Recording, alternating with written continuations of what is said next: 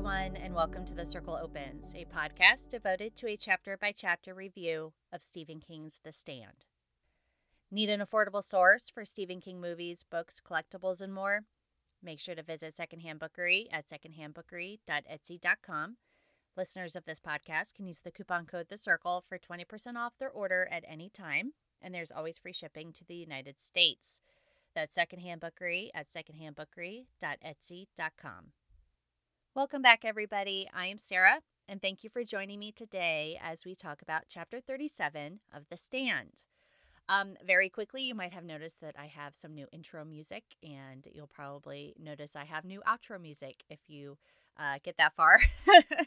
um, I just wanted to switch it up a little bit and get something maybe a little bit more specific to the podcast. So hopefully you guys don't mind the change. Um, the music that I chose is is a little bit more mild than the Project Blue soundtrack. So um, I hope that you guys enjoy it anyway. I like it. So also, um, this particular episode might sound a little different than usual. Maybe it doesn't. I don't know. I'm still kind of um 37 chapters 34 episodes into this podcast i'm still kind of teaching myself uh, the ins and outs of editing. I'm not great at it, but I'm still learning. Um, but my the usual the computer that I usually record on, um, I decided this morning to uh, restart to update it, and it uh, as of right now is still updating. and I, I knew if I waited, it would be a while for me to get this recorded and edited and out to everybody. So I opted to um, record this episode on my laptop. I don't know how it's going to go. We're going to, it seems to be doing okay right now. It's a fairly new laptop, so um, hopefully it doesn't sound terrible. Um, but other than that, I'm going to just give you guys a quick recap before we jump into chapter 37. Uh, last week in chapter 36, Fran and Harold finally find some common ground and decide to leave Ogunquit together and head for Stovington, Vermont, where they plan on checking out the CDC to see if anyone there is still working um, on the super flu. But before they go, Harold paints a message on the side of Moses Richardson's barn in Ogunquit, giving the directions of the route that they plan to take in, in case any survivors happen by and want to follow and meet up with them.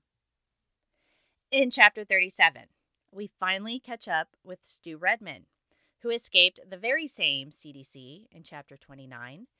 He's been walking for about four days now, opting opting to walk rather than finding, say, you know, a bike or a motorcycle to bypass uh, the traffic pileups and all the wrecks. He's passed South Ryegate, New Hampshire, and now he's making his way through the country occasionally spotting some small animals moving about in the underbrush. Birds are singing, and Stu has even spotted deer and cow. Fresh meat, although he couldn't bring himself to shooting the cow for food. He was just too happy to see some actually alive.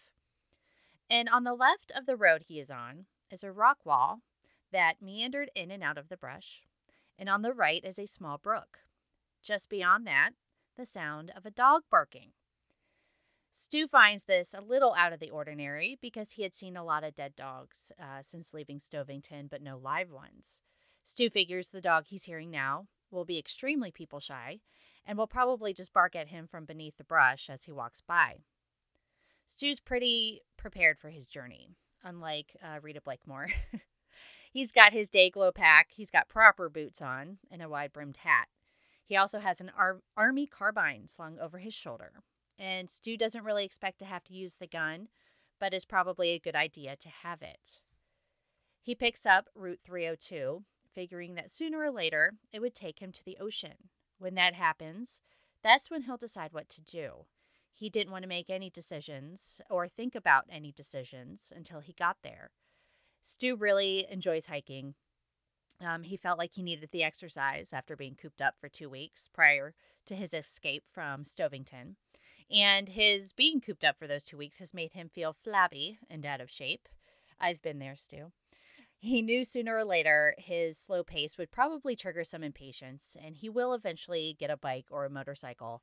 But for now, he's content with um, hiking east, taking his time to look at whatever he wanted to look at, taking breaks when needed. And he is obviously in no hurry, and why would he be? The hike is soothing in a way, Little by little, the lunatic's search for a way out was fading into memory. Just something that had happened instead of a thing so vivid it brought cold sweat out onto his skin. The memory of that feeling of someone following him had been the hardest to shake. Stu is still plagued by nightmares, mostly of Elder, um, arriving in that room in the CDC to carry out his final orders to kill Stu. And in his nightmares, instead of being quick with that chair, Stu misses Elder, who is able to sidestep the attack, and he shoots Stu square in the chest. It's a recurring dream, always leaving him feeling unrested in the morning. But generally, when he wakes up, he's so glad to be alive that he barely realizes how tired he really is. And then the night before this chapter begins, um, the dream had not come back. And Stu knows his trauma and fears won't disappear all at once, but, quote, he thought maybe he might be walking the poison out of his system little by little. Maybe he would never get rid of it all, but when most of it was gone, he felt sure he would be able to think better about what came next, whether he had reached the ocean by then or not. As Stu comes around the bend, he's finally greeted by the dog that he heard barking so, so far back. And this dog is an auburn colored Irish setter. And this dog is not people shy whatsoever. In fact, the dog is extremely excited to see Stu, and it jumps up with his paws on Stu's belly, the force of the movement causing Stu to have to step back. This is when another voice joins in, a male voice calling Kojak, the dog, calling him down, telling the dog to leave the man alone. Kojak listens, but his tail continues to go crazy, indicating his pleasure at the new company. The voice belongs to a man of about 60, wearing a ragged sweater, old gray pants, and a beret. He's sitting on a piano stool, holding an art palette with an easel and canvas resting in front of him. The man introduces himself as Glen Bateman, and he is the first person Stu has seen alive since escaping the CDC. Once Stu gives his own name and promises he has no intention of using his gun, Glen asks Stu if he would like some caviar, inviting him to stay for lunch. The two men exchange some niceties um, as Glen grabs a tablecloth that once belonged to Grace Baptist Church in Woodsville. It says, Used to be a part of the communion set at the Grace Baptist Church in Woodsville, Bateman said. I liberated it. I don't think the Baptists will miss it. They've all gone home to Jesus. At least all the Woodsville Baptists have. They can celebrate their communion in person now. Although I think the Baptists are going to find heaven a great letdown, unless the management allows them television, or perhaps they call it Heaven Vision up there, on which they can watch Jerry Falwell and Jack Van Impe. What we have here is an old pagan communing with nature instead. The men go down to the brook water and clean up, and Stu feels pretty happy in this moment. He feels like meeting this particular man at this particular time seemed somehow exactly right. He thinks with some surprise that just maybe everything will be all right. Stu does not like the caviar. And if you guys have had, I have, I've had caviar once and I did not like it either. I think it, in the book it was, he described it as cold jellyfish or something, fish jelly. I don't know, but that was a pretty apt description. Thankfully, Glen has other things to eat salami, pepperoni, sardines, and Keebler fig bars. I have not had a Keebler fig bar, I think, since I was a kid. And now, I, when I was reading this chapter, I did not um, crave any of the other food, but I did crave some Keebler fig bars. During the meal, Glen tells Stu a little bit about himself. His wife had been dead for 10 years, and they had no children. Bateman was an assistant professor of sociology at the Woodsville Community College. Woodsville was a small town famous for its community college and four gas stations. Most of his colleagues had not cared for him, he said, and the feeling had been heartily mutual. They thought I was a lunatic, he said. The strong possibility that they were right did nothing to improve our relations. He had accepted the superflu epidemic with equanimity, he said, because at last he would be able to retire and paint full time, as he had always wanted to do. Kojak was not his dog before the superflu, though he had seen the dog across town before. He never knew what the dog's name was, so he renamed him after the superflu. Kojak did not seem to mind. Glen pulls a six pack of beer from the brook and offers one to Stu. They toast to one another. May we have happy days, satisfied minds, and little or no low back pain. Glen certainly likes to talk a lot, but that's okay because Stu is a man of very little words and he enjoys listening. But Glen doesn't want Stu to think that he's dancing on the grave of the world, although he was admittedly prejudiced against it. I admit that freely. The world in the last quarter of the 20th century had, for me, at least all the charm of an 80 year old man dying of cancer of the colon. They say it's a malaise, which has struck all Western peoples as the century, any century, draws to a close. We have always wrapped ourselves in mourning shrouds and gone around crying, Woe to thee, O Jerusalem, or Cleveland, as the case may be. The dancing sickness took place during the latter part of the 15th century. Bubonic plague, the Black Death, decimated Europe near the end of the 14th. Whooping cough near the end of the 17th, and the first known outbreak of influenza near the end of the 19th. We've become so used to the idea of the flu. It seems almost like the common cold to us, doesn't it? That no one but the historians seem to know that a hundred years ago it didn't exist. It's during the last three decades of any given century that your religious maniacs arise with facts and figures, showing that Armageddon is finally at hand. Some people are always there, of course, but near the end of the century, the ranks seem to swell, and they are taken seriously by great numbers of people. Monsters appear Attila the Hun, Genghis Khan, Jack the Ripper, Lizzie Borden, Charles Manson and Richard Speck, and Ted Bundy, in our own time, if you like.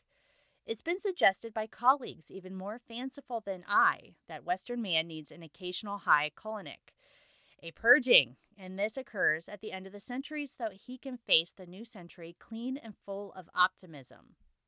And in this case, we've been given a super enema, and when you think about it, that makes perfect sense. We are not, after all, simply approaching the century this time. We are approaching a whole new millennium. With that being said, Glen realizes that he is dancing on the grave of the world, but Stu disagrees. He doesn't think this is the end, just intermission.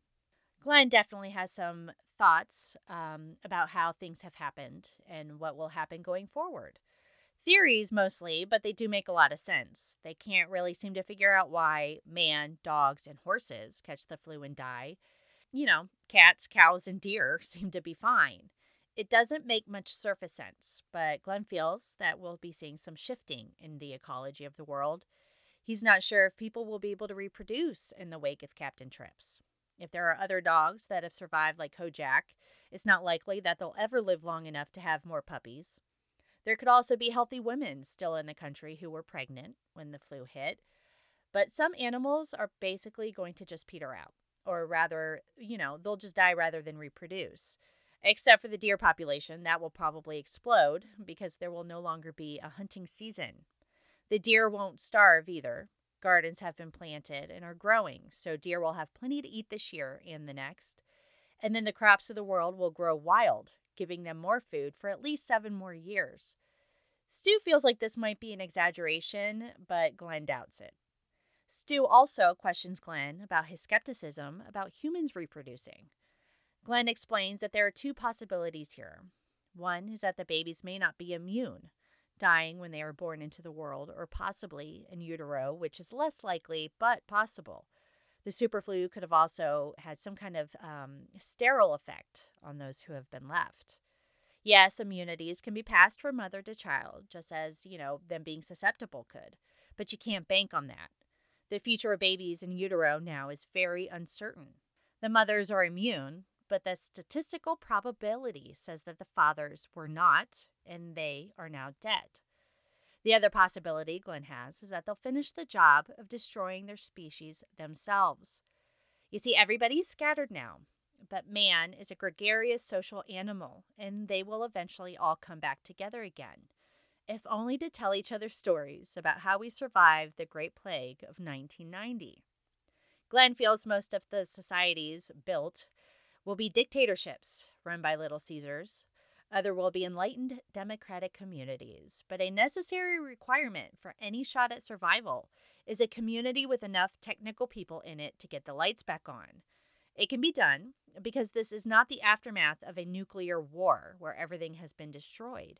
You just need the kind of people to know how to clean the plugs, which levers to pull, etc. And it's a question of how many of those who have been spared understand the technology that we all took for granted. There is a hypothetical scenario that Glen lays out here, and I found this really interesting and sad but true. Community A in Boston and Community B in Utica, and they're aware of each other and the conditions in each camp. See, Community A is in good shape. They had the right guy to get their power back on, and he can teach the others which levers to pull and which gauges to watch. They have heat when it's cold, light to read at night, refrigeration. It's damn near idyllic. No drugs, no pollution, no race issues, no bu- no money or barter problems between, you know, because all the got all the goods are out there on display and there are enough to last a reduced society for at least 3 centuries. There will be no dictatorship here, and Community A will be run by a town meeting form of government. But Community B, they don't have anyone to turn on the power plant. Technicians are now dead. It'll take them a long time to figure it out on their own. And they're cold with winter coming. They're eating canned food and they're miserable. So a strong man takes over. And that's good because they don't want to make the decisions. Let him take charge. This man sends somebody to Community A asking to borrow their technician to get the power back on. The alternative is a long, dangerous move to the south for winter. Of course, Stu thinks Community A would say, yeah, go ahead and send the man to Community B in Utica. But Glen disagrees. More than likely, that man will be held against his will. In the post flu world, technological know how is going to replace gold as the most perfect medium of exchange. So, Community A is rich, Community B is poor. What would Community B do? Go down south, maybe, but probably threaten Boston with a nuclear warhead. Stu is very skeptical. They can't get their power plant going, but they can fire a nuclear missile at Beantown. Glen replies here that he doesn't, you know, he wouldn't bother with the missile. Just detach the warhead and drive it into Boston with a station wagon. Basically, there are a lot of weapons lying around, just waiting to be picked up and used. The fighting would begin again over religion or territory or some differences in ideology six or seven world nuclear powers. Well, you know what? Now we end up with 60 to 70 just in the United States. All of the old soldiers have faded away and left their playthings behind. It's a grim thing to be thinking about, especially after so many grim things have already happened, but I'm afraid it's entirely possible. What can Stu really say to that? I mean, what would you say to that? It sounds very pessimistic and ominous, but it's also very realistic and believable.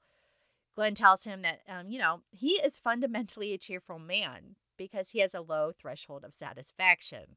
It's why he was greatly disliked in his field. He describes himself as an eccentric but cheerful, which is amazing given his doom and gloom that he's been in this entire chapter. this is interesting because Glen says that the only bane of his life has been his dreams. He has very vivid dreams and a lot of nightmares dreams of failure, of death, of suicide, dreams of being with a woman who turns into a snake or corpse. He believes that dreams are a simple psychological emetic, and the people who have them are more blessed than cursed. He says, There are all sorts of dream interpretations, Freud's being the most notorious, but I've always believed they served a simple eliminatory function and not much more. That dreams are the psych's way of taking a good dump every now and then and that people who don't dream or don't dream in a way that they can often remember when they wake up are mentally constipated in some way.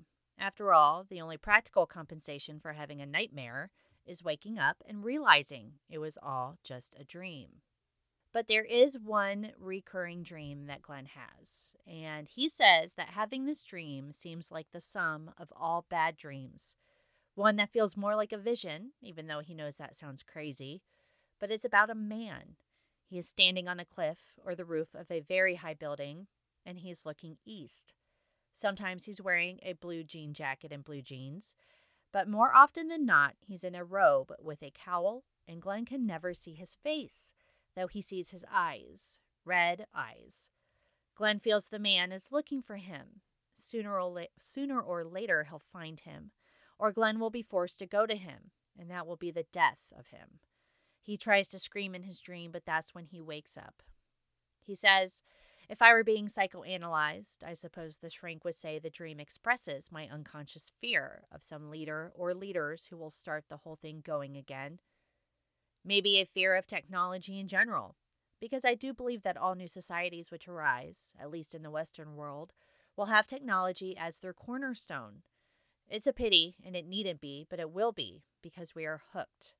They won't remember, or won't choose to remember, the corner we had painted ourselves into the dirty rivers, the hole in the ozone layer, the atomic bomb, the atmospheric pollution.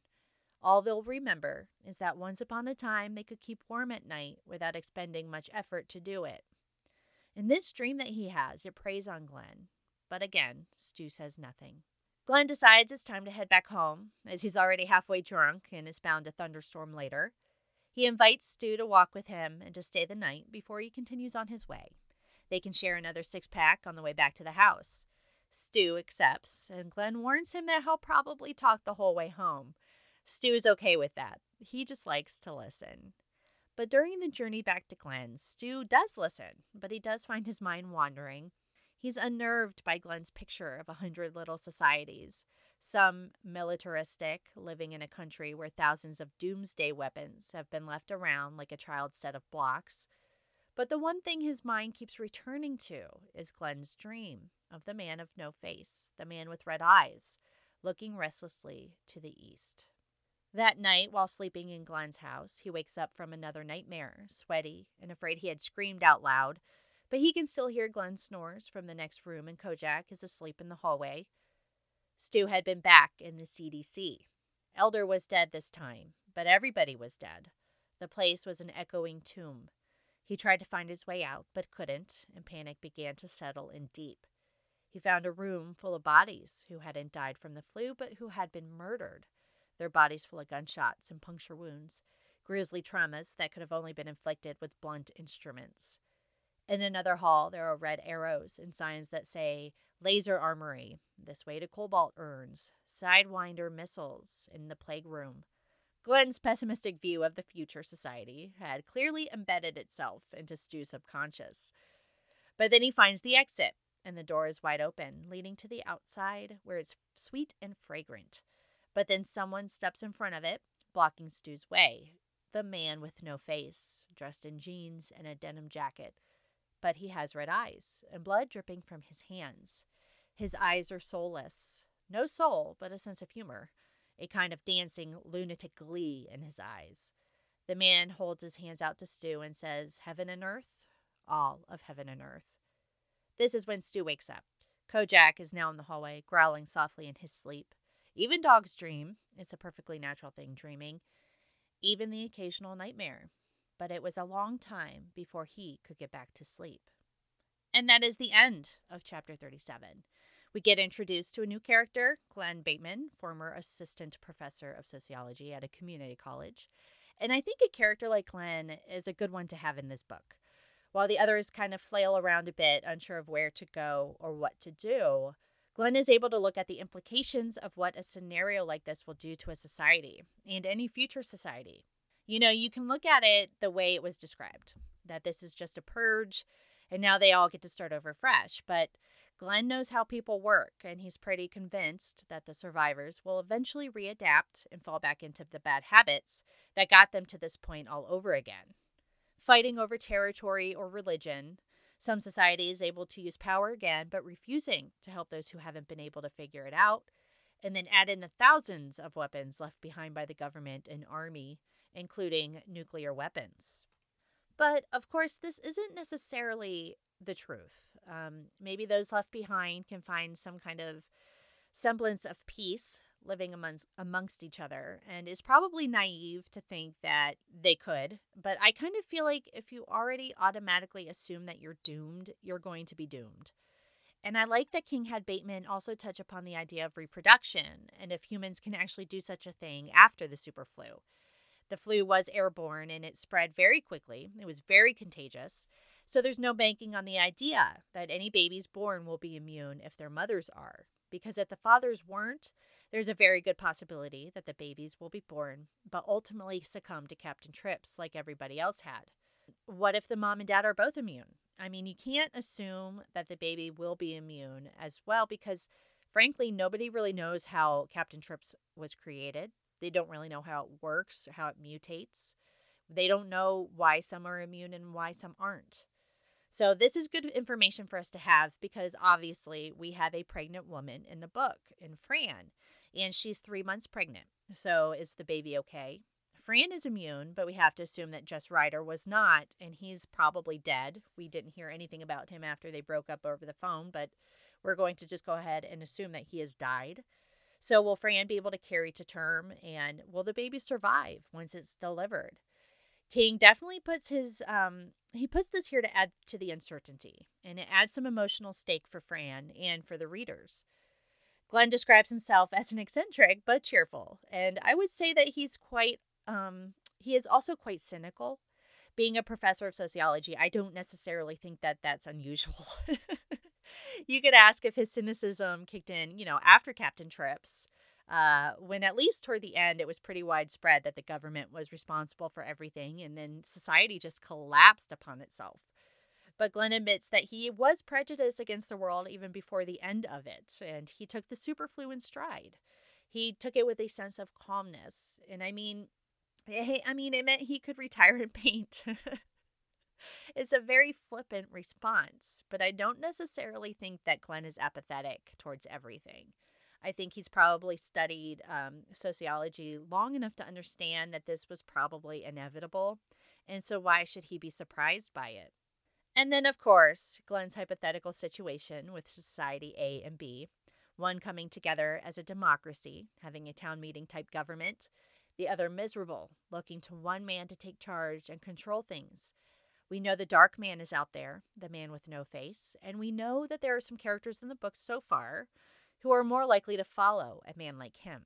Glen might be onto something with how society will reform, and people will find each other, they'll come together, and it's what they do after the fact that will determine the fate of their species.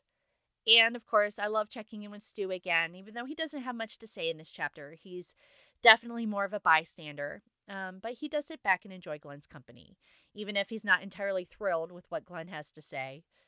But Stu does not argue with him. He just asks questions here or there, or voices some skepticism about Glen's views. The two have a very easy rapport, which I liked. Um, Stu is headed for the ocean, and who knows if Glen will accompany him or stay put. But they certainly have something in common their dreams.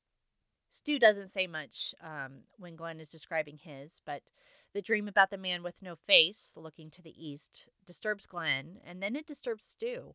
And wouldn't you know, he happens to dream about the man with no face later that night.